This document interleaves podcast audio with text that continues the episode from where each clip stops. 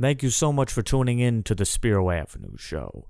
You can follow us on social media at Spiro Avenue on Facebook, Twitter, and Instagram. You can also watch our full episodes and clips and highlights on YouTube. And we would appreciate it if you could hit that subscribe button for us.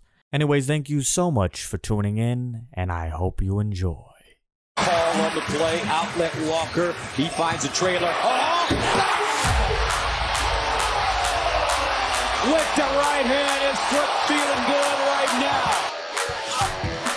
Oh, and a big-time poster dunk for Malik Hall. Walker, they got something going here. Hall, Hall, that's yes! the guy. Hall is the guy. That's Hall driving. Wham! With the right hand. In the Hall against Rabracha defensively.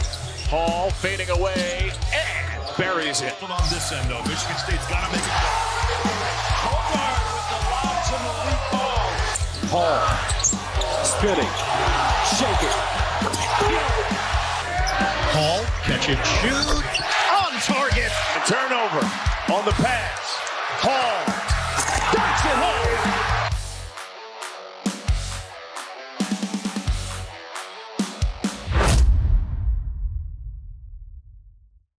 Uh, welcome back to Spiro Avenue. It's fun watching Malik Hall highlights because he's such a versatile guy. You're seeing thunder dunks, turnaround jumpers, three-pointers from the corner. That guy kind of does everything. He even makes appearances on the Spiro Avenue Show, man. Welcome for the first time. Yes, sir. Thank you for having me. I appreciate it. Uh, you've been one of my favorites for a long time. I have uh, got the baton. I have gone to bat for you repeatedly. Luckily, most people love you anyway, so yeah. I don't really need to defend you much. But when those people do pop up, like I'm whack-a-moleing them. So mm-hmm. I'm a huge fan of yours and have been since you got to Michigan State. And it's just great to have you here and great to have you coming back for one more year. So I think that is a good place for us to start. This is the glorious return of Malik Hall to campus. I think there were, for the most part, a general sense of optimism about your return. You just never know. I've been mm-hmm. surprised a thousand times before. Just tell me, you know, why are you back? Coming in this next year, why did you come back for one more year? Mm-hmm. Um, I definitely came back because um, obviously I've grown like a family here, uh, not only with the coaching staff, um, with my teammates, with uh, just numerous amounts of people that I, I've met and come into contact with. It's just been a great experience. Um, I've enjoyed every part about it. So I think adding that to, you know, just wanting to have a good last year, be completely healthy, um, be able to put my best foot forward going into the next step of my life, I think was kind of how I wanted to end. I didn't think last year was was that for me. So I wanted to come back and hopefully win the national championship and well, go I mean, all the way. And that's look, that's kind of the buzz, man. And look, we've been we've been there before where we're sitting here, you know, coming into the summer, going into the season even. And, you know, it's preseason number two, preseason number four, you know, you're in that discussion. And, you know, we haven't seen that, though, the last couple of years. Mm-hmm. Michigan State unranked in the preseason the prior two years, which is really yeah. uncommon, that back-to-back like that. We all know it doesn't really mean anything in the grand scheme, but there is something to be said for sort of the energy, enthusiasm, and where people's minds are with the program. Those polls right now are not out. But I mean, we I was just looking at a couple of those media outlets that do them. I mean, E S P N's obviously unofficial ranking has you guys preseason number four. Hmm. C B S has you number five. Sports Illustrated had you in one article at number three. Yeah. I mean, consensus top five as high as three. Yeah. I, I think John Rothstein had you at two, maybe. I mean, it's you guys are pretty hyped right now. Having been in the last couple of years in those situations where you're unranked, is there a different sort of energy feel to coming in as an unranked team or under the radar versus what you're seeing in the early stages of this offseason? Um, I think there can be a difference. Um, coach does a really great job dealing with that difference, I think. Um, my first year here, came back, we were number one, um, had Cassius coming back, had X coming back. Um, so I kind of understand, like I've been through the highs and I've been through kind of like the middle ground. So I'd say I, I think coach just really does a great job with, with dealing kind of with the difference. Um, he just makes sure we're ready to go, whether we're number one or we're number three hundred something, you know? So I think either way it goes, I think we'll be, we'll be ready no matter what. So you see a little bit of a difference in him in the two situations. Like, is he trying to pump you up a little bit if you're an underdog and knock you down a peg, like when you're more in this situation as a heralded team? Like, is there a noticeable difference in what he does and how he handles those situations? I don't think there there's a, a noticeable difference. Um, and if I had all the answers, I'd probably be Tom Izzo. So, uh, but yeah. I mean, I think he definitely does try and keep you humble. Obviously, if you're if you're at a high ranking, I think that's just anything and anyone though. Like, you know, you don't want to get too high, you don't want to get too low. So he just always keeps us kind of even keel and makes sure that we're just we're hungry and we want to be better ourselves. So that way, we're not focusing on the outside things. When I had A J. Hoggard and Tyson Walker on, I asked them, like, hey, do you guys talk about, this was right on the eve of the Big Ten tournament. I said, do you guys talk about Big Ten titles and going to the Final Four? And like, do you guys s- sort of express that? We all know that's the goal. It's unspoken, but is that something you say out loud? They both seem to say like, yeah, that's an openly embraced thing. Michigan State embraces Final Four, mm-hmm. you and all that. Is that something you would agree with? Like that? A hundred percent. You guys, yeah. So you guys are talking about that like in the walls. A hundred percent. I think, I think there's a, like, you could go, the first step is like, does the coaching staff talk about it? Like, yeah, they do. Um, they talk about it all the time. It's one of the things that coach talks about. Probably the most, one of the first things I heard coming in, like, we're here to get to Final Fours and win national championships. Like, that's your goal. If you're not meeting that goal, like, we're going to get better and we're going to go get that goal. Um, so obviously it's something you talk about with the coaching staff. And then, I mean, even just the team, like in our locker room, like we talk about it after After after seasons, we talk about it after practices, we talk about it after games. Like, hey, like if we really get this thing right, like we could be one of the best teams in the country, if not the best at all times. So, so I mean, obviously, to a large extent, you know Tom Izzo more than I do. There's a wide gap there. But I do have, uh, aside from my nine unreturned invitations for him to join the show, I do have some friendship sort of in his ether.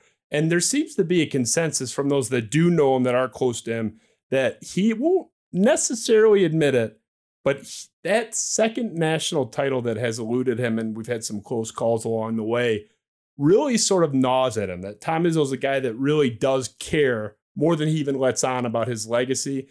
Do you have any take on that? Like, do you think that's, he feels sort of the pressure building to get that second national title? Do you think he he cares as much as his friends seem to think? Um, I don't think so. You don't think so? So you think, think he's so. more just kind of day to day? I don't think so at all. Um, and I'll say, because I think there's, in this life, there can only really be like one thing that you care about the most. And I think he really cares about other people the most, more than like things for himself. Um, like you name it, he's probably done it in the game of basketball. He's probably experienced it. Like he just, he has a certain experience that like nobody can really understand or like put a value on. You can't really like put your finger on it. Um, so I think just like with that, he just like, he cares and he gives more to other people and tries to make other people better, because he's already done so many things. Well, I'm not saying he doesn't want to win a second one, because obviously that's at the forefront of his mind and that's something that he focuses on. But I think it's not something that like every night he's going to sleep like, This is what this is what my goal is. I think his goal is more so just, you know, making the guys on our team better and making sure that the coaching staff is better and our families are good, things like that. I mean, maybe he doesn't go to sleep thinking about the second national title, but I do. So I, I, I will I will ruminate enough for the both of us, because I have gone to bed every night for about twenty years looking at the ceiling, wondering if Tom Izzo will finally get that second one. I want it for him more than I think mm. he does or anybody. Maybe maybe yeah. his family wants it a little more. But yeah, so I'll worry enough for, for the both of us. So I think it's uh, in terms of chasing that goal, Final Fours, Big Ten titles, the, mm-hmm. the elusive second national title for Izzo. I don't think there's going to be anybody out there that says you being back doesn't increase the likelihood of any and all of those things occurring. One in particular, though, that was really catching my eye was Graham Couch. I'm sure you've mm-hmm. run into Graham yeah. on the beat, Lansing State Journal. When you announced that you were returning, he had an interesting take, and it was sort of an outlier opinion, I think. I think this was a sort of, not on an island, but not the common majority. This is Graham Couch. Quote, Malik Hall's return is more important for M S U than having Tyson Walker back. Next season, Spartans need what Hall can give them even more than Walker. He is the adult in the room, versatile and experienced. Malik Hall provides so much both offensively and defensively. He is not a depth piece on this talent-packed roster. He's an essential one. Mm. That's Graham Couch. So Graham Couch's take is you might swing the national title. Malik Hall's return might swing Tom Izzo getting number two versus not. Do you feel a, a sense of, not that the, winning the title's on you, but a sense of real heavy importance coming into a fifth-year senior situation with a really talented team? Does it create a burden on you to be the leader that you've been thus far? Um, I don't think it's a burden at all. It's opportunity. Um, I'm in a situation that I always dreamed about being in, so I can't take anything as a burden. And I think really, like, even words like that are just, it's something that I, I just take value in and I appreciate, because it's, I've come a long way to get to the point where I'm at. And I don't, even though I don't think one myself, like I'll be the person to sway the title. Like, I don't think that way. I think it's obviously a team effort, but um, I think I think I definitely can have importance. And I think as a fifth year guy who's been in the program, um, just knows his way around things, understands the flows of the season, I think that'll that'll be very important, especially with the talented young guys we got coming in and the core we got coming back. I, I got to sneak the question in, because if I don't ask, people are going to kill me, man. Like, how are you feeling? Like, your your health was such a, a people. I, like, I'm praying. Like, people are offering yeah. their limbs like that. I would nah, give Malik Hall. Some, yeah, you said you see what I'm talking about. I'm not making that up. No, I'm not making that crazy ones. People are like, I will give Malik Hall my ankle. I will give yeah. you know, any limb or or joint you need.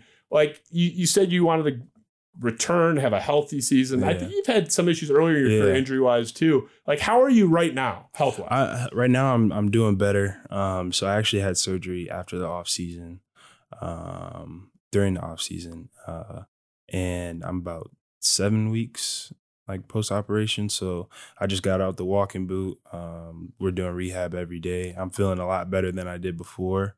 Um, I'm especially very excited just because last year I thought I was I thought I was doing better towards the end of last year, and I like I found out when after the surgery the doctor said it was only like fifty to sixty percent healthy. So like, even to know what I was doing towards the end of the season on like fifty, fifty or sixty percent healthy bone, like I, I'm I'm just excited to get back out there and and leave it all out there.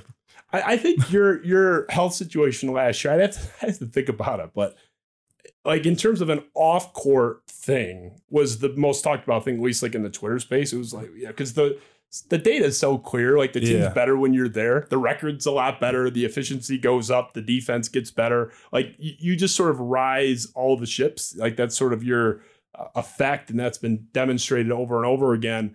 I don't know if you saw, like, you were the source of some crazy rumors, like, in regards to your injuries. Uh, nothing salacious, so don't panic over there. But, like, just what was going on, the extent of it, how bad it was. Mm-hmm. So, like, Ben, if you could throw up the one Haag tweet. So this is from Doug Haag, and I don't think Haag's his full last name, but whatever.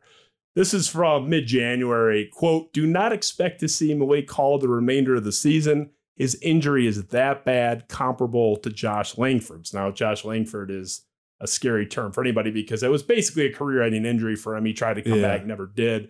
And you ended up, as we note there, you returned ten days after this report, mm-hmm. you know, eleven points, four assists, three rebounds. You had a really efficient game, your usual solid defensive effort. I mean, I remember that game and how well you played, and I was shocked how good you looked, honestly, just yeah. from a conditioning standpoint, off the bench, but still like twenty-five, twenty-six minutes. I, I'm not, it's not to pick on Mister Haag, but like, was I, the reason I'm bringing him up, there was that kind of rumor out there that like, this is a catastrophic thing. You're doing better now. Was there a point where you or anyone in your circle thought, oh shit, we're in trouble, and then it kind of turned? So there, there there's definitely truth to that. Um, there was a point in the season. Um, it was after the Illinois game when I had got pulled for like the last couple minutes of the game, and I missed like that stretch. Um, I went and I got another scan of my foot, and we thought it was worse on the scan. Um, and then we, so there was like for like a period of like maybe like twelve to like twenty hours where I like I thought I was done for the rest of the season. Um, but and but after like we got another scan, and we looked, they looked at it like differently and whatever doctors do, and then they were like, oh, you're all good. So. There, there was a little, a little, a little glitch in the system there for sure, but oh, a glitch in East Lansing. It can, ha- it can happen in more places in Ann Arbor. Who knew? Yeah. So, so Haag, look at Haag had a little meat on the bone. I don't know if that timing lined up with what you were saying, but uh, mm. yeah, so glitches on both campuses. It's good to know that we're we're not immune from the glitches. And mm. I think yours may have been a little more legit. But yeah, so I mean, bottom line is your prognosis looks good for this upcoming season. Yes, you got a long way to go. Yes, you sir. feel good. Doc's yeah. like where you're at. Yeah, yeah.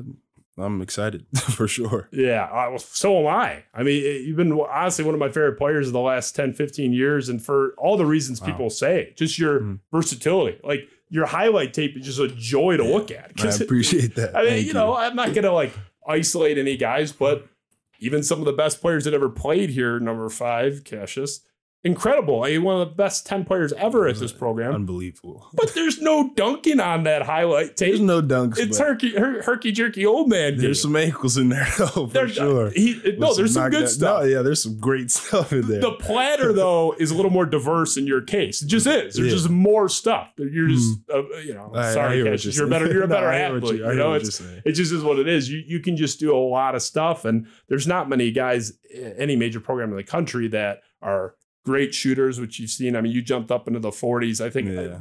maybe dropped below, like right at the end of the year, yeah. you were playing mm-hmm. hurt.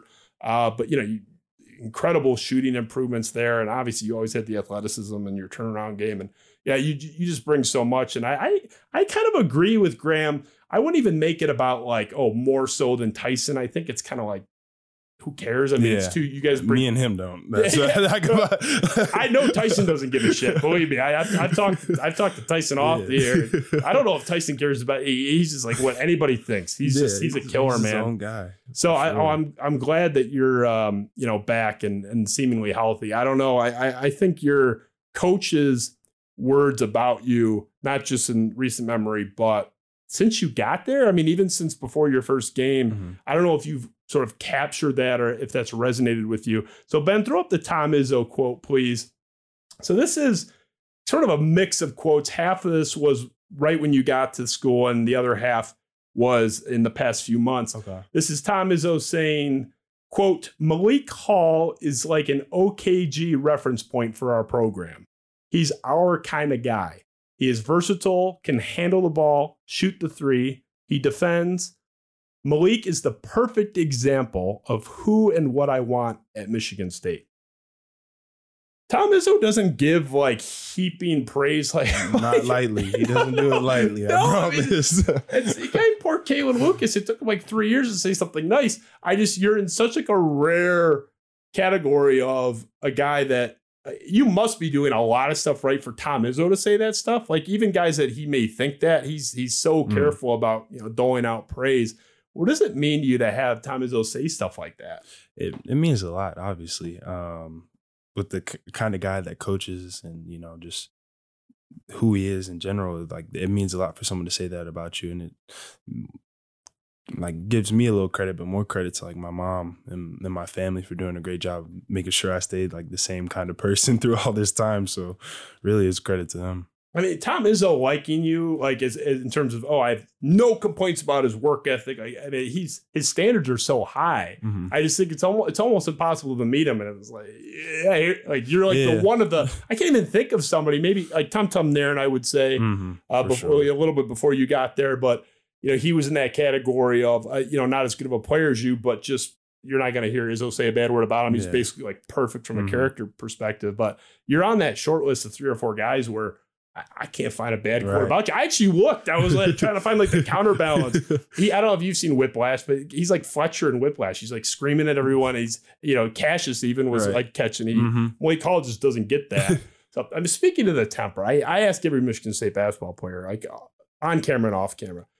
I, anytime there's a, a national blow up, which is like, feels like every ten, eighteen months, twelve to eighteen months, Izzo yelling at Aaron Henry, Izzo yelling at Gabe Brown, mm-hmm. Izzo yelling at whomever. Yeah. There's always this outcry. First Take had a big thing. Uh, yeah. uh, what This is so terrible. Won't someone please think of the yeah. children? Everyone's doing that, you know, Reverend Lovejoy's wife, Helen Lovejoy routine.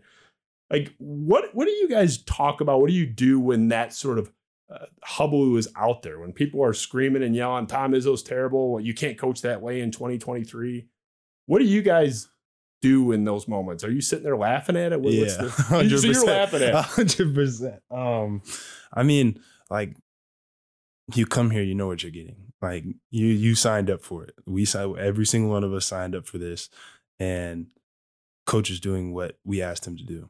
Uh, we asked it. We said, we want to be in the N B A. We want to win national championship. We want to go to Final Fours. We want Big T- Big Ten championships. He's holding us accountable. Uh, we miss a coverage. Uh, we don't make the right play. He's going to let us know. He does it in a different way that most people aren't used to. But, I mean, he's he's doing what we asked of him. And if we didn't, if we don't want the heat, get out the kitchen. That's that's really all it is to it, you know. So you guys aren't saying like, oh yeah, you know, Stephen A's onto something there. Like he really no. is mean. It's kind of like a whatever. Because mm, no, I mean, yeah. it's always like this. Oh, it's this abusive situation. Like it's coming at this angle of like, you know, someone please help the poor Michigan State yeah. basketball players. And then it doesn't matter how many guys come out. Draymond Green, former players, current yeah. players. Aaron Henry, who was the source of the scoring in one of these controversies, quote unquote, was like, ah, he's good, whatever, yeah. oh, no problem. Yeah. I just, I can't find one guy. I, I even talked to a guy that off the record who transferred, who didn't even love everything about Michigan State. He liked Izzo. Even he was like, ah, it's no big deal. I can't find anybody. It's yeah. the, the media seems to care yeah. a lot. Because I mean, like when you when you grow up in this basketball culture, like a lot of people grow up with your parents as like your coaches, like when you're younger. So for me, my dad coached me when I was younger. So there wasn't a thing that I like didn't catch, you know what I mean? So when I come to coach, it's like the same thing, you know? So you know exactly what to expect. You know what you're getting into. None of us, like, we're not going to sit here and complain about it. Like he's going to eventually get us to where we want to go.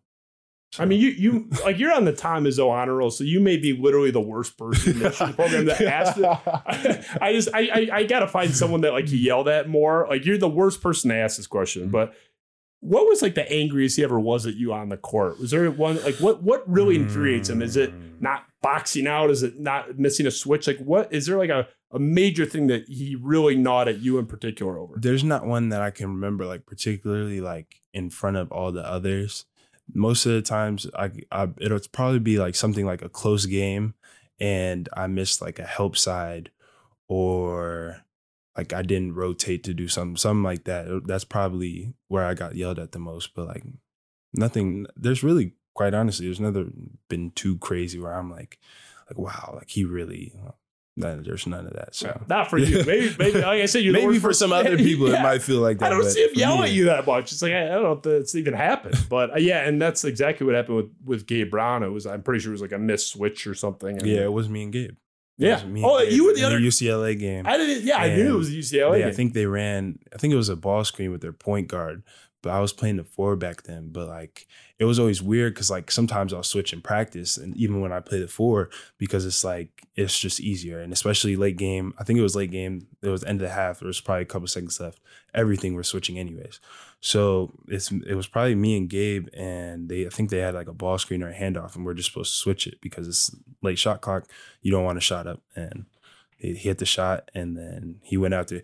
Luckily, I ran. I saw him kind of get mad and I kind of like, I did my like little fast trot to the tunnel. And then like after he got game and I didn't even see it had happened till after the game. Oh, you didn't even like, catch it? No, like I don't think anybody on our team really like saw it. Like where it was like, like, did you just see it? Like, no, it was just like, we went to the rest of the game and then like we looked online and we were like, oh, I didn't even know that happened. Like, oh man, like, I mean, I saw it happen live from T V, and I'll tell you, like the pearl clutching, pearls clutched in the putty, man. People were just so offended by this exchange, mm-hmm. and all the Michigan State people are like tweeting out, like, "Oh, that's Michigan State!" Yeah, like, there, there we go. There like, it is. it's, it's, there's not a single Spartan anywhere, fan, former yeah. player, whatever, that's like, "Oh my god, like, yeah. Tom." If you, I feel like if you watch us for more than one season and you like watch our program, like after you'll be like, "Oh, that's just normal." Well, he's but been like, doing it for a quarter yeah, century. Yeah, I know. That's why, why you think it would catch be, on by you now. You need but. to be in the program to know better. Like, come on, E S P N. Although that's, you know, whatever. I'm not even going to go there. But I, I totally forgot. But I remember now the clip. Like, you were the other dude yeah. in the switch. Mm-hmm. But so w- did Game come in and was like, eh, fuck, coach. And you're like, what's going on? What, what was like, what was, because you were in the locker. Yeah. You shuffled off. He comes in. I'm what was the exchange? I'm trying to remember. I think so. Because it was at Purdue. Purdue has this like long, like it's just like a giant circle at the bottom of the arena. And we were like off to the right.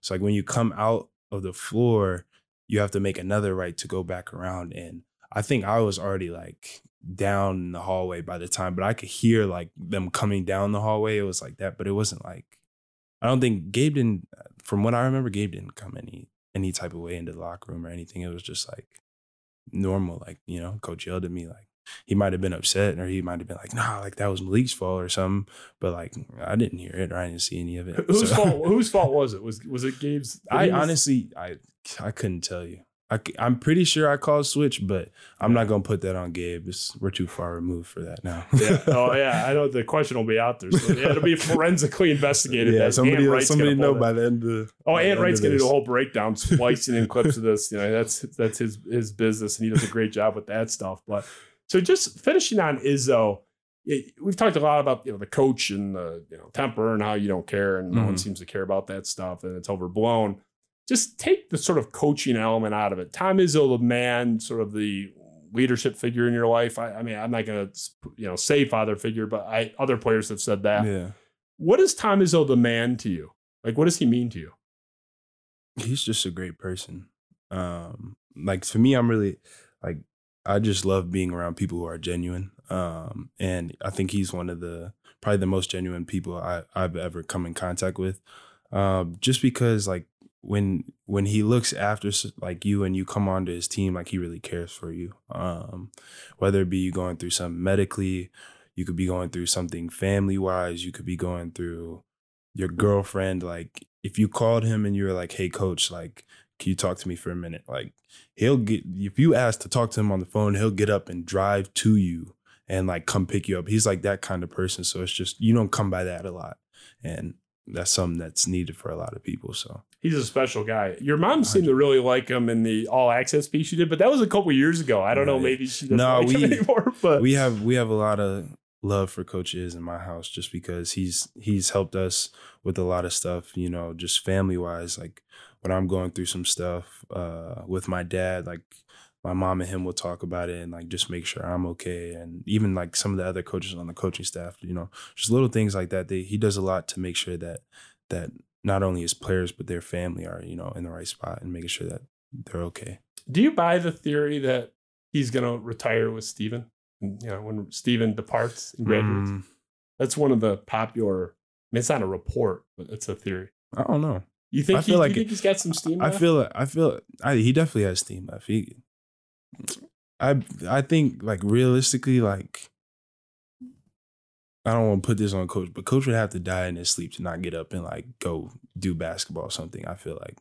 And like that's a bad thing to say, but I feel like that's really I, like seems like yeah, yeah. like I feel like his mind just works so well, like basketball wise. I feel like it would be really hard to just like shut it off and like, but I, I could see it happening, but I don't I don't really know.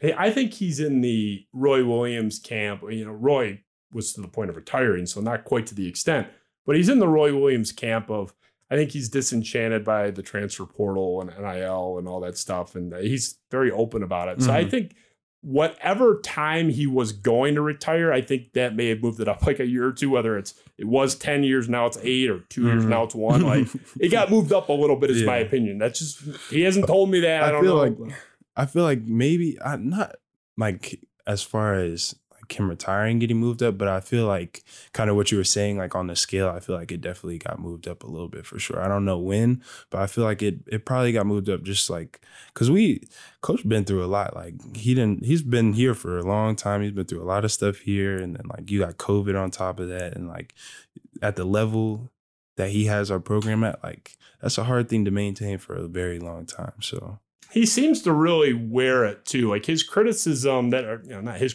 the criticism he receives, especially, I, I'm trying to remember where you were at with like the Nassar timeline in terms of like when that stuff came out. So I'd actually, I didn't know anything. I don't want to say I didn't know anything about Nassar, but I no, knew, neither did Tom Izzo. I, I knew a little bit about it until I got here and then I learned more, but I didn't get here until Uh, like years after it, and I just hear about it for through like right. I mean, I knew your timeline came in terms yeah. of like when he was committing the crimes, mm. but the fallout is what I'm talking yeah. about. Where E S P N was like putting him and Mark D'Antonio up there. I think it was like just before you got there. I think I think it was too. I feel like I want to say because Ben, look up the, the Sparty time. Secrets. Um, like the Sparty, it was literally called, I think, Spart- Spartan Secrets or Sparty Secrets E S P N article from Paul was, Levine and Dan Murphy. Look up when that timeline was because it was but, twenty seventeen or twenty eighteen. It was right in sure. there. Yeah, it was like right before I got here, though. I know that. He wears that, though. Like, he wears that criticism a lot, and it yeah. let out in some of his press conferences. But yeah. it's the same thing, you know, people talking about uh, the yelling at Aaron Henry stuff. Like, he gets – he's kind of defensive. He really yeah. takes his stuff seriously. Nah, yeah, he does. He takes things personally, mm-hmm. as it says. But, uh, yeah, so anyway, we'll we'll transition to this, and Ben, you can jump in. I'm, yeah, I'm just curious what that timeline was. We can look after, too. The Kansas State game, I got to get to it. I, I kind of buried it. I, I debated. I can't open with it. it you returning yeah. on this awesome team was sort of the lead. The Kansas State game, I, I'm trying to put it in proper context because I could make the argument based on how the field dropped that it was one of the, like, from a fan perspective, most you know, hurtful losses or whatever. Yeah. Just because mm. even if you didn't love this team, I happen to like the team more than most. And, you know, I told Tyson yeah. and A J that. The field was such that you could have won the whole thing or gotten damn one hundred percent, close anyway. one hundred percent. There was no Anthony Davis, Kentucky. one hundred percent. So when you look at the field and what lay before you, I would argue that made it, maybe not worse, but more painful. I worse. think it made it more painful for sure, just because, like, credit to all the teams that made it that far and went farther than we did because it's a hard thing to do, but definitely, I think, like, when you look at it on paper, like, I feel like we matched up as, like, the best team when it came down to it in the end. Um, it was unfortunate for sure. Um, that definitely was hurtful, but, like, I think I think we definitely matched up as, like, one of the best, no matter who was in there. I would have picked you the whole way through until UConn, honestly. UConn, I mean, look they around. Were, they I'm were a, Spartan, a great team.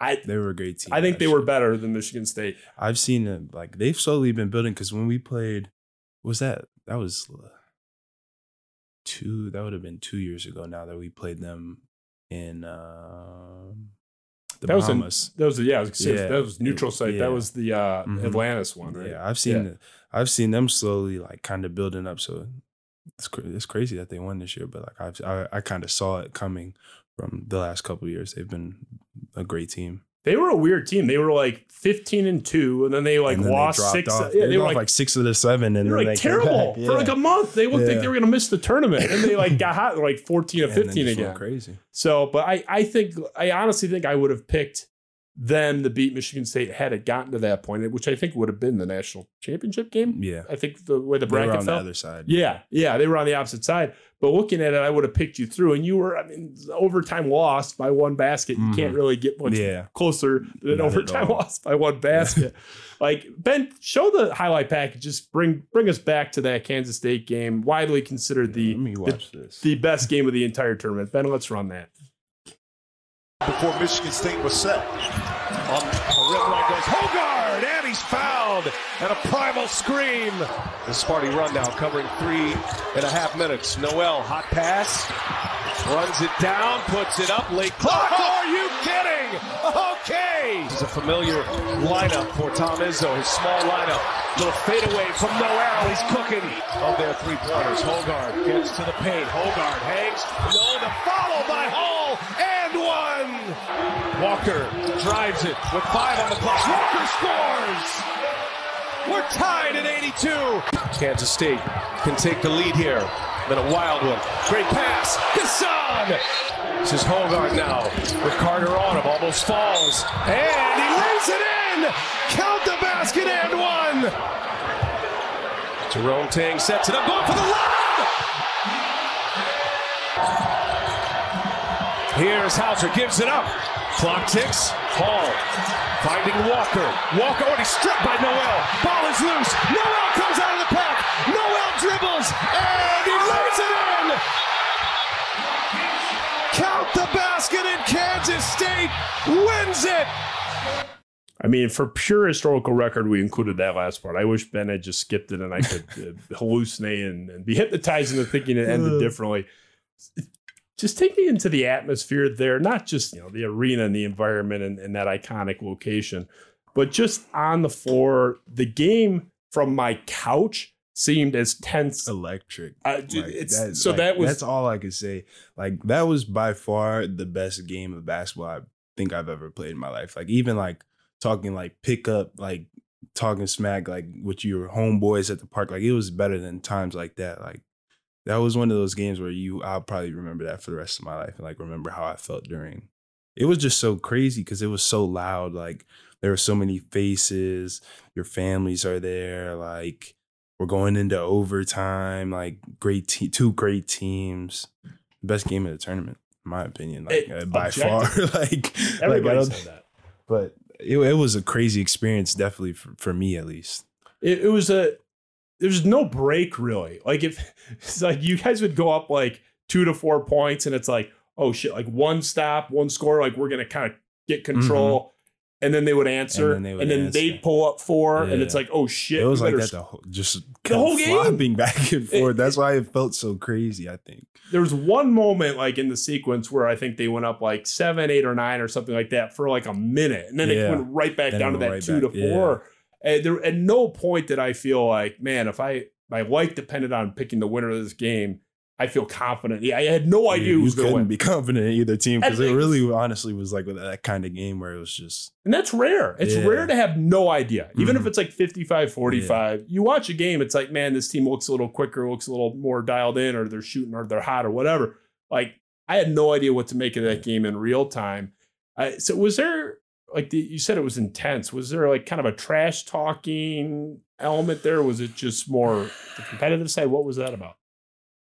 I, for me, at least, I, I don't think there was much trash talking. Um, there was maybe like one or two things where like you bump into somebody, like they give you a look and you give them a look.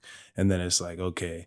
But at least for from what I know, there wasn't really much uh, with us. There probably might have been with the guards because Tyson and A J left to talk. Um, the other guy's a New York guy, obviously. Um, so, I mean, there there might have been a little there back and forth with in between them, but I can't say for sure. I honestly really don't. I think it was just like everybody was playing a high level of basketball and everybody wanted the same thing. We all had a goal of getting to the national championship, and it kind of just poured out into the game, really. When I, I said to you earlier, I've always said you're back, but I haven't often needed to. Hoggard, not that he needs my help, but I've actually needed to defend him in terms of like the criticism he's received, you know, for the body language issues. And even Tom Izzo's mentioned his body language. He gets it a lot for sure. Constant. And yeah. we talked about that when he was on the show. I was so bummed, aside for the obvious reasons that we lost and all, you know, that comes with that. What an incredible game that A J. Hoggard had. That was one of the best tournament performances in the history of one of the best programs in the yeah. country. And to come in a losing effort, I just felt bad for him. Yeah. But like, what, what did you make of what he showed out in that in that game? That was otherworldly from him. I think really, like, I feel like I see that a lot. Um, and I feel like anytime we step on the floor, like I feel that about all my teammates though. Like I like I see their best games whenever we step out on the court. Like I'm looking at my teammates, I'm not thinking like, oh, he's gonna be tripping tonight. Like I'm looking like that person down the, at the other end is not matching up with you. So like you can have a great game.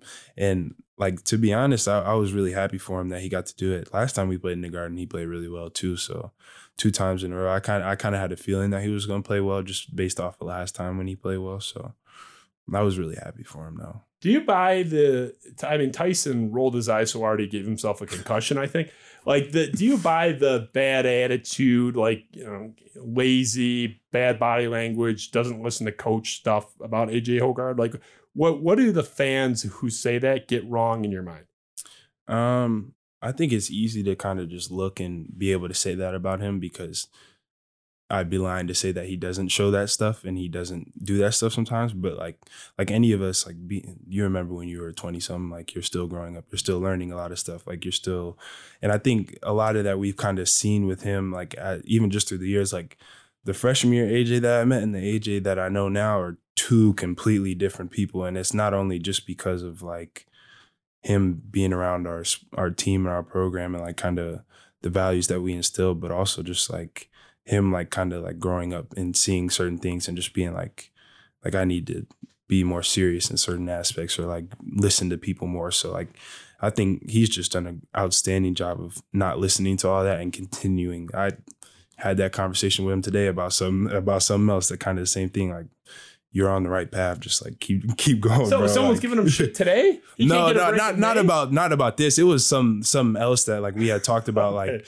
he just felt like, certain things were kind of being skipped over on him. And I was like, I was like, well, if you feel like in your heart, you're doing the right thing and like, you know yourself better than anyone else. So like, just keep doing what you got to do. And it'll come to the light whether you're doing the right thing or not. I wrote an article just arguing that he's one of the most misunderstood guys. Part of it is just like the facial expression he makes. he, he does has, have some crazy facial you know, expressions. He looks like he just people. woke up. Uh, you know, he's just kind of like, you know, looking like he's yeah. it's just, and it's it's not his permanent face, but like he go he makes that expression. Yeah. And you know, there are people like that that just like that's not really even reflective of how they are. Yeah, I think I think with him it's kind of misunderstood a lot because like sometimes he can look like that and he's not feeling like that, and then someone will like say like, oh, that's how he is, and then they'll try and treat him that way, and then that's where it can become like like why are you, and then he'll give you the face for a reason, you know what I mean? But yeah, I think a lot of times what's really misunderstood with him is like he's like really nice and really genuine person. Um like he's one of my closest friends on the team in life, to be honest. Like he just like he'll make sure I'm okay. Like if I, my family's going through something, like he'll text me separate and be like, hey, like checking on you, making sure you're good. Like he just, he's one of those genuine people that you want around. I loved him. And the best argument for him being misunderstood, there was a someone on Twitter, you know, Twitter's a very nice place as we all know. But when Hoggard was on the show, someone commented and said on one of our clips saying, man, A J. Hoggard looks like he can't wait to get out of there because he's doing his, his Hoggard face. He's got the Hoggard face. Mm-hmm. But I, I replied, I replied, and it was the truth. I said, I get what you're saying, but he stayed here for almost like an hour after the show, like yeah, hanging out, talking. Like, chilling, and, yeah. like, like he was not, because some guests, it's not, I don't take it personally, like especially you guys coming far away yeah. from East Lansing. Most people, if they're coming from a, a long distance, do tear right out of yeah, here. Yeah, like you want to get back. He hung, he hung out for like an hour, and we were sitting there like yeah. talking about like N I L and stuff like that. Yeah. Like it's so, no, like he's like that's why I think it's it's like completely misunderstood because like if you have, I think a lot of people have brief interactions with someone and then make an assumption about that, like oh, like I had a, I might have had a brief interaction with him where he wasn't completely polite or something, and it'll be like, oh, like he's just like that. But like if you sit and have a conversation with him like on a respectful, like same level type of thing, like he's completely like cool. Like you could sit there and have a conversation with him for a long time. I loved him, man. I yeah. I, I thought he was misunderstood before I met him and talked to mm. him, you know, on and off camera. Great guy, and really, I mean, definition of misunderstood. I was so happy for him in that game, and even though the outcome didn't go the way we wanted. Yeah. Where, I mean, the Noel scouting report, I did a show with the Kansas State reporter two days before the game. Like, everybody knew that was the focal point. Yeah. I was, I'll admit, surprised that we allowed him, or that it happened, whether however you want, however you want to phrase it, we allowed him to set an N C double A tournament record for assists, and there was some lobs. Yeah. We saw one of them in the highlight package. Mm-hmm. I mean, we knew going in this guy was really good. I assume that guy was prominent in your scouting report. Yeah. Like, why did that happen? Like, why was he, I mean, allowed, for lack of a better term? Like, what did you guys not do that you needed to do? I think, so with the with the player like him, is kind of, not to compare it to Steph Curry because they're two completely separate different players, but, like, when you have someone who can shoot the ball really well and is really fast, and you kind of couple that with someone who can pass the ball and they're the point guard position, like, that's really hard to defend against just because, so, if we want to stop him from shooting the long threes that he was shooting, we, I think, I'm pretty sure we went over and then we had our big men get up. And when we did that, it left other things open. So if he, or if he came off, I think we eventually changed it to like maybe coming down a little bit. Like we weren't all the way hedged up, or we were like a soft hedge or something. And then he, that's when he started to like come off. And because our big man's not all the way up and our guard is chasing over, it allows him like that, like two to three second window where he can make those reads that elite players make, that like, oh, this dude's kind of helping in to help with this rotation or whatever. So like I can skip it over there. And I think it really was just kind of just him like reading our scout and then playing off of it and making great decisions, because it was either he passed the ball and we have to let other people make shots and it's not as much in his hands, which was probably the best idea, or you let him do what he does and try and score like fifty. It was frust- it was frustrating. It was like twenty, what, twenty and nineteen? I know yeah, nineteen it was, it was, was something record. Ridiculous. So your your sort of focal point in sort of the closing moments of this game, and I'm not just saying this because you're here. I, my receipts are out there. I thought it was absurd that you were receiving criticism for the out of bounds play. Oh, I got smashed for a lot of that game. You, for a lot of it. Oh, like from yeah, uh, social media stuff? From, from that last game, I got a lot of stuff for it. Well, the free throw, but yeah. you also had a, a putback. Yeah. You had a critical rebound mm-hmm. and putback where if that doesn't happen, none of this bad stuff yeah. even ends up happening. I think a lot of it, a lot of this is really just like people who don't understand uh, like basketball. Like if you don't really like watch a lot of basketball, like like to pick up on coverages and like box outs and like little like key things in the game, like you either have to have played or you have to have watched or like been a part of it for a very long time. And I think like a lot of that stuff, like the out of bounds call, like it was, it was, it was really like fifty fifty for me because I wanted to go get it. But then I was like, oh, like, I don't know if A J touched it. Cause I like, maybe he didn't touch it. It was just an air ball, but maybe he did touch it. And then it was like an in between. It was like a really fast call for me. So. I mean, I didn't real, make the right decision. So was, yeah, like, I can only, I can only speak for myself. I'm sitting on the couch, which is a little different from your perspective. But in real time, I was like, "Don't touch it," because I yeah. thought it, I thought it was an air ball. Yeah, that's what I thought too. That's why, like, because when it came off, I remember like specifically because I'm on this baseline and I'm, I'm coming from like if you were under the hoop, I'd be coming from the left side of the court.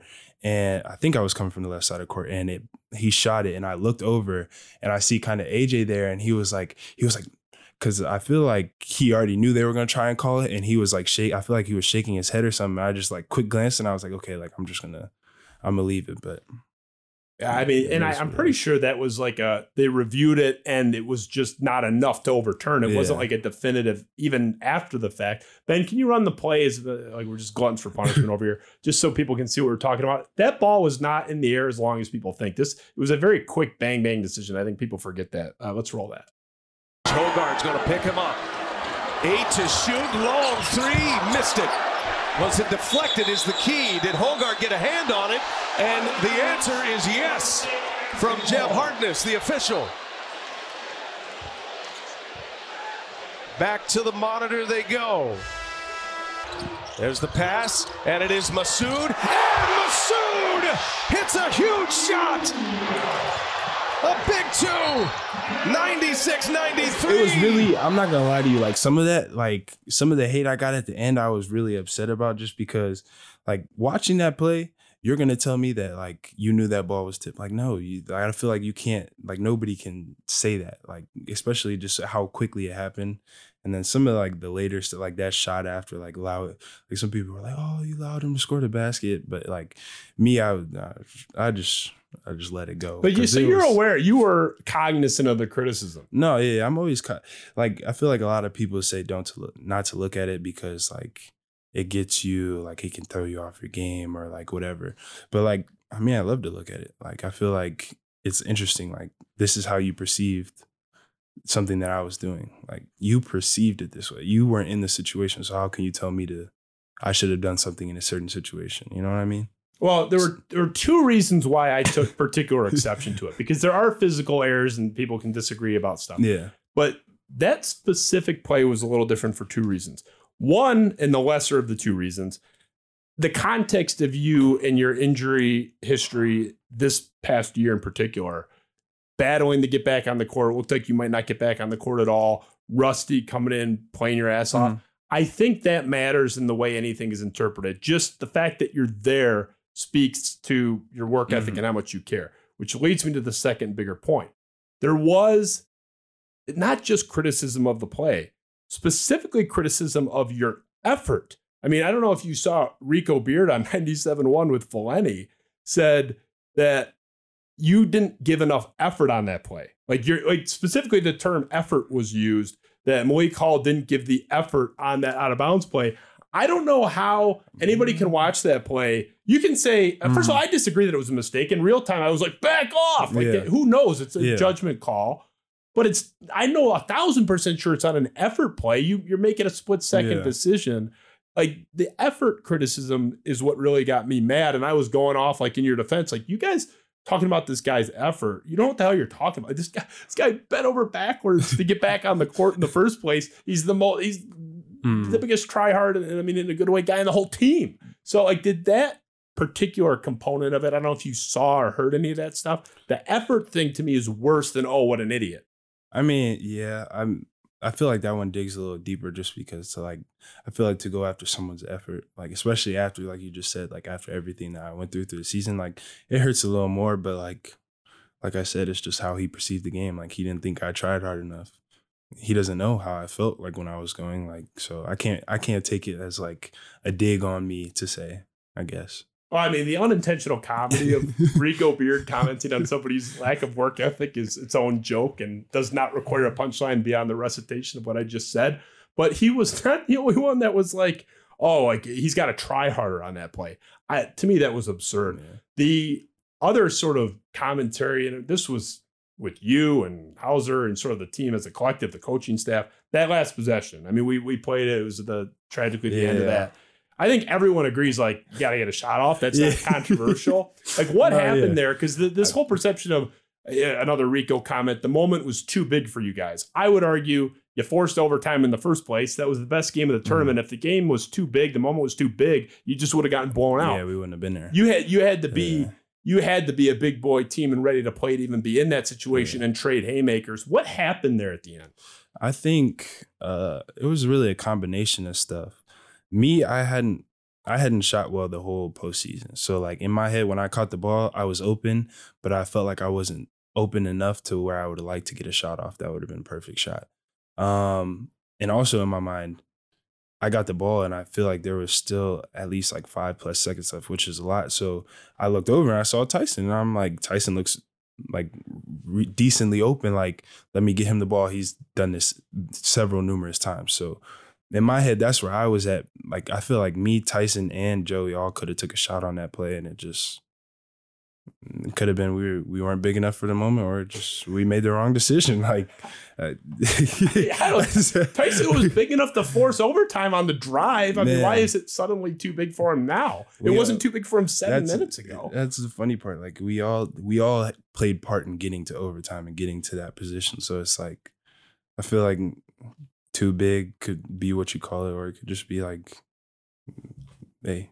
it's, it's just def- it's done it's definitely not an effort thing, though. That to me was yeah. the most offensive thing mm. that was out there. And I mean, that wasn't the majority opinion, but you saw the criticism. mm. You said that stuff doesn't bother you, though. yeah. I mean, maybe the effort thing nodded you yeah. a little bit, but you I mean, I don't know if it's a motivation thing. I mean, Tyson Walker wants to kill people. He remembers every slight. I mean, he was like naming names of like bloggers that mentioned him three years ago. I mean, that no, guy's yeah. got a list. No, I think I think it just depends on the type of athlete. Like, some of the things that you receive are definitely things that could like sway your mental health for sure. But I think it depends on kind of where you're at in your mental health as far as like knowing how to handle those things and go about them in the correct way. So are people like like tagging you too, or? Oh, I get tagged. I get like D Ms. See, that's uh, just like the regular stuff with my name on Twitter. Like, there, there's a lot of different stuff. That's that's crossing the line. Like, if you want to talk about the game, even if you're wrong and maybe even offensively wrong, yeah. whatever. But like, to seek out one thing if you're in the N B A, yeah. but like a college kid, I just I think that's I, I think it's became so much more just because like betting too. Like, all the, the growth in betting is that's that's definitely increased a lot of it. Yeah, I mean, I lost a big one on you that game, but I didn't yell at you. I don't know. I mean, come on, there's no, no yeah, there's there's different there's different ways to deal with it. I'm not saying yeah, there's no saying excuse, it's right, Malik. But like, I don't know. I, I just I feel like I was defending you guys all year. The only criticism I really had all year, and I'll go to the grave, and I, you know, we'll talk about that for five seconds at the end. But the the portal thing, I think your coach got wrong, and I know Tyson and mm. A J disagreed with me, and I'm sure you will too. We'll get there in a second, but I, I just that was my only gripe with this team. That's how it was run in the group. I yeah. loved the roster. I thought you guys played your asses off. Uh, you know, your game in particular at Chrysler, like your individual performance, mm. I mean, was unbelievable. I just I, I wanted more for this team. Finishing here before we get to our speed round, your um, take on that Kansas State game as you leave it. It was your last sort of you know.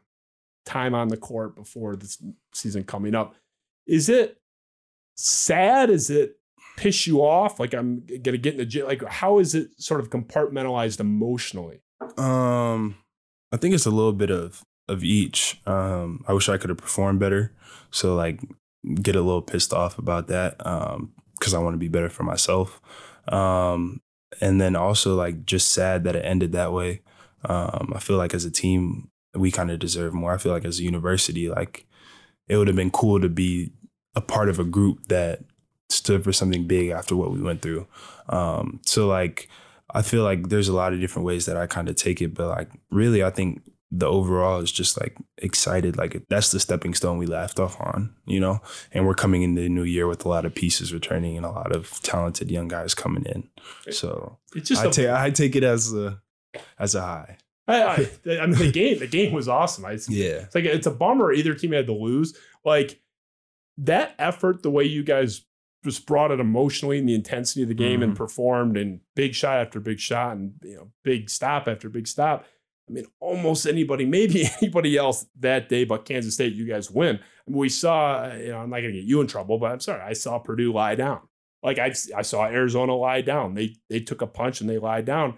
You guys were just two heavyweights knocking each other out, and like no one backed off, and it was just eventually the clock ran out and someone had to lose. Yeah. But you guys were just going back and forth, and it's such an awesome game. It's one of those where it's similar to Wisconsin, Michigan State in twenty eleven with the Big Ten inaugural football championship game, where it's like, what a bummer someone had to lose. They're just yeah. back and forth, and that that was just one of those games.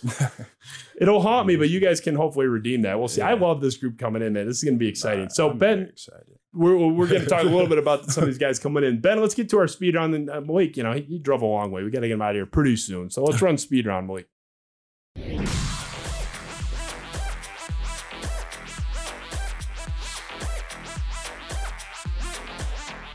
So I wanted to do this one. I'm going to get in trouble because anytime I say his name, everyone on Twitter now says, who? I don't know that guy. I'm going there. I don't care. It's my show. Keon Coleman. Current Florida State football player, which just, that sucks. It's, uh, I was yeah, a huge fan crazy of his. To say. He was that that Kentucky game that we had some of your highlights on. He was sitting in that chair watching it mm-hmm. with me right wow. before our yeah. show. We delayed. We that show went off what, Ben, at like eleven? It was like the latest show we've ever had because he and I wanted yeah. to watch the Kentucky yeah. game, and that went into overtime. And then, well, I mean, so I was bummed that he left, but he said he really had a close bond, and we talked about it on the show with both teams, the football yeah. team and the basketball team. He loved yeah. you guys. The way he was locked in on the screen watching every possession of that Kentucky mm-hmm. game, it was like his life depended on it. What was he like on the basketball side? What was he like as a guy, as a teammate? Did you like having him there? I know he wasn't there with you this past year, but the year before. Just energy. Like he he was like he had so much energy. He was like youthful, I'd say. Like he was super happy all the time. Like I feel like he was never really negative. Like he'd come in like wearing Crocs, trying to get up shots and dunk a basketball and sweat. Like, bro, you could go downstairs and like change and then come back up. Like he just like, he just, I don't know. He, I felt like he just had so much energy and so much life to him that kind of like everybody just liked him being around. Plus he was funny on top of that. It just, it makes it easy to like him. Yeah. I liked him a lot too. Very interesting guy. Like he's sort of a one of one. I never really, he's very blunt, and I'm like, is he mad at me? But okay, no, he's not mad no. at me. It's, it's just kind of like you, it's you, like a roller coaster with him sometimes. There's a feeling sure. out period. Yeah. At one point, he was just like, like, what, what time do I gotta get out of here? I was like, you can stay as long as you want, man. Like it's sort of guest driven, but you know, like the show goes to release an hour typically. Mm-hmm. So I'm like, I, I thought he was trying to leave. He's like, nah, you're cool. And we ended up like talking similar to A J, not quite as long, but mm-hmm. yeah, couldn't get a read on it. But I liked him. I liked him, yeah. even though I'm not allowed to mention him. Michigan State people tell me. Uh, the freshman class coming in, I, I mean, one of the most heralded, I believe, by most reports, the number two class in the country. You know, it's it's it's an impressive group. I think Jeremy Fears has sort of taken on the the most hype in terms of like the Twitter, social media space. Xavier Booker, obviously. Like, what do you make of this group? Have you met any of these guys? Have you mm-hmm. looked at their games? Like, I've what's sort of met the... all of them? We I I hosted Xavier on his visit here. Um, My roommate at the time, Davis, hosted uh, Cohen on his visit. Um, Garrett came to my apartment when he was here. Uh, Jeremy, I know because he's from Illinois. Um, so like I, I, I've gotten to know all of them pretty well, and I'm really excited. I think they have a lot of talent, and I think um, if they stick together and and they make it kind of through their first year and of the feeling out process, and not even say the first year, like as long as we can get them to a point where they understand how the program works and like the cultures and them buying in within the first couple of months, I think the sky's the limit for them. Like they really have a base to do some outstanding things here. I'm I'm curious to see how the rotation shakes out. We'll get to one of those pieces in a second, but It's it's almost like, I mean, Graham Couch said, it's like, you almost have like too many good players, which I'll I'll take that problem all day. Yeah. But it's going to be fascinating because yeah. there's going to be, there's so many minutes. There's going to be like really talented good players. that don't play a ton. I mean, yeah. just it's and that's typically there's one or two on Michigan State. Mm-hmm. There'll be like three or four guys that don't yeah. play much that are going to be like stars yeah. at some point in their careers. one hundred percent, one hundred percent I think.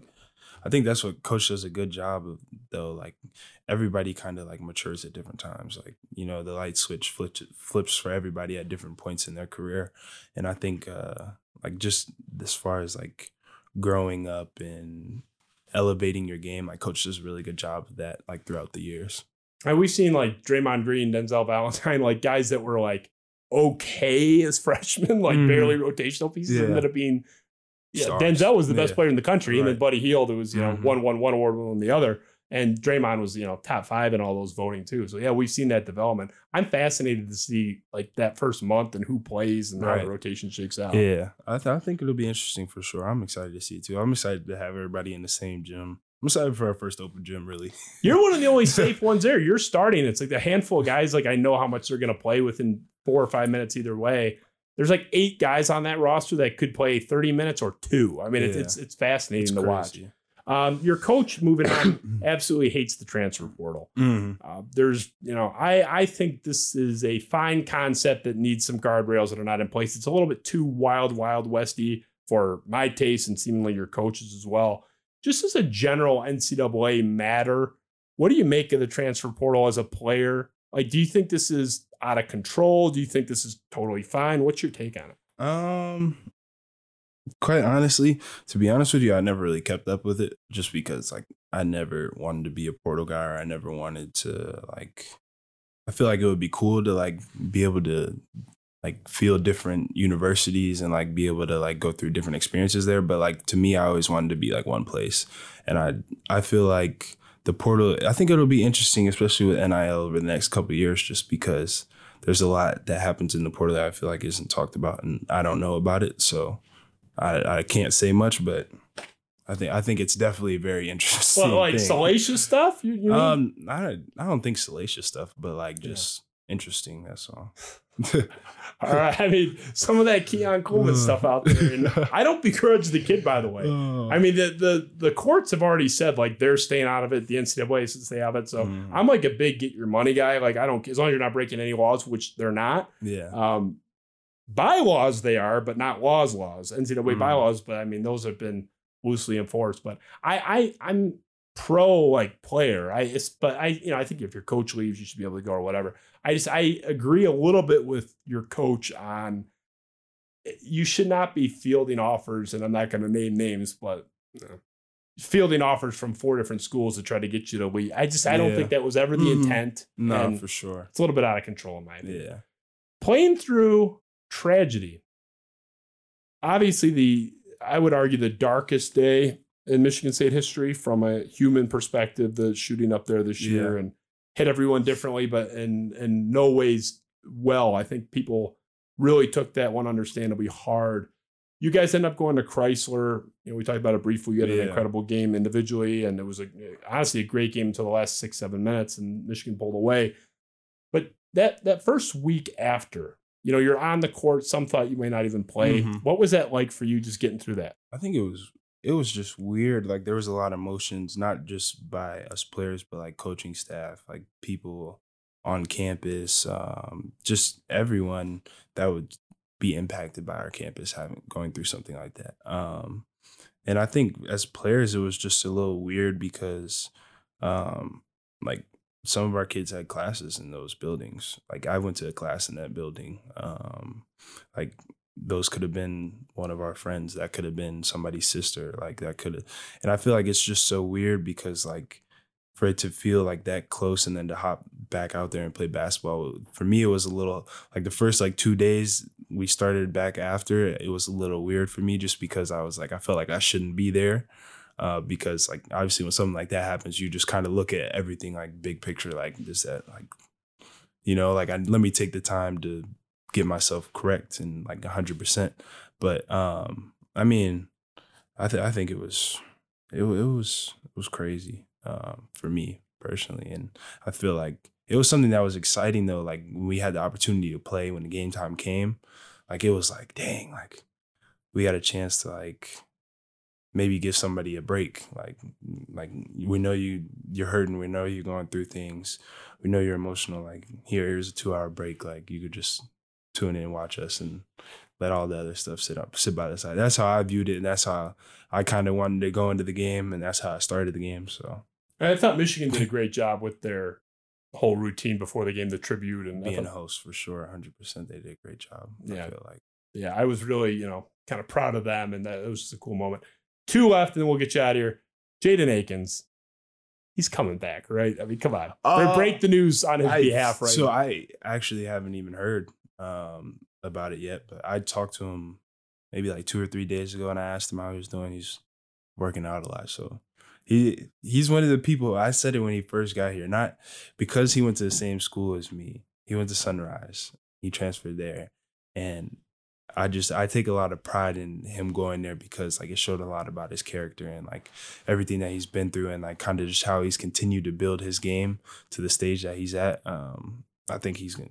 I think he's gonna be an all-star one day. To be honest, I love his game. I, he's yeah. a fearless guy. I mean, he had a shot at that Chrysler game, a three. Yeah. It just lipped out. It was the the, the mm. best miss we've seen all year. And I love that it was like a possession or two later, got the ball in the same spot, just drilled, no hesitation. Yeah, no like, hesitation. He, he just he like he cuts it loose. He's got this. He's got this. Him and Tyson have like the same mindset where it's like. Like I'm, I'm gonna keep shooting till it go in. Like, and one of these times it's gonna go in. Like, so I admire that about both of them, and I think he's outstanding. Not just basketball player, but young man. The, the sort of I don't know, rumor or reporting or whatever, I don't know, whatever you want to call it. Ant Wright is is big on this, that Jaden Akins' decision to return to Michigan State or not was dependent on Tyson Walker, because if Tyson Walker returned, Jaden Akins won't be able to be a primary ball handler, and that's what N B A scouts want to see. Do you buy that, that Akins needs to get this ball handling, these ball handling reps that he won't get with Tyson there, and that's influencing his decision? Do you think that's a bunch of hogwash? Is there some meat on the bone? Um, I mean, there could be meat on the bone. Um, I'm not in his head, so I don't know exactly what he's thinking, but one thing I do know is that if you're a good basketball player, like you'll get found. Like somebody's going to find you. Your talent's not going to go to waste, and somebody told me that when I was younger, and I just feel like even if Jaden came back, like we won a national championship, you can't turn him away. Like, what are you going to do? Be like, oh, we didn't see you running those with your handle as much, but like, hey, you shot forty percent from the three, you played defense and averaged however many points, and you won a national championship. You're a winning guy. Like, how can you not take that? You know what I mean? And he's young. So like, in my opinion, that shouldn't matter, because if you're a good player and you do the right things, like you're going to, you're going to get your shot. So, I mean, another guy that raises the whole ceiling of your team. I think you could win the whole thing without him, but if he's back, that team gets even better. Yeah. Finishing here, just briefly, the aircraft carrier game, Gonzaga. That was heartbreaking loss again. Nah. What was that like? Is it? Are you like shooting and it's like, oh shit, I see a dolphin? Like it. Like, is, like, so, what is just like the sight line okay. like? What is that so, experience like? The way the court was, so like I'll use it as like a, this is the this is like the dock basically. So the boat was like this. So to our right was like the ocean and stuff, and so you didn't really look to your right because the court is obviously in the middle. So like all, everything we were more so focused on this half of the court because that's where the court was. And there was a stands in the middle anyway, so you couldn't see it. But really it was like when the, we went out to warm-ups and there was, I want to say it was the right wing if the hoop's in front of you. We're on the right wing. And I went and I shot a jump shot. And I looked up and like I'm directly in the setting sun. Like the hoop is directly in the setting sun, and I'm looking and I'm like, I can't even like see. And then like it was a little windy at first. Uh, so like the wind would carry the ball. It was it was a unique basketball experience, but like probably one of my favorite like life experiences for sure. It is one of those where it's like, of course you wanted the win, but just doing yeah, it. It's yeah, one of those it things. was one of those things where like walking away, like we lost, but like nobody thought we were going to be in the game with Gonzaga, but people who liked us and our team. So it was like we walked away on a good note, and it was just one of those experiences where like even losing, you can't walk away from something like that, especially around like all the veterans. Like it was much bigger than any anything basketball. So Michigan State is great, man. We get to do really cool stuff. We play in weird places. Yes, and we do. Hangers and chips. And, I mean, we do all sorts of crazy stuff.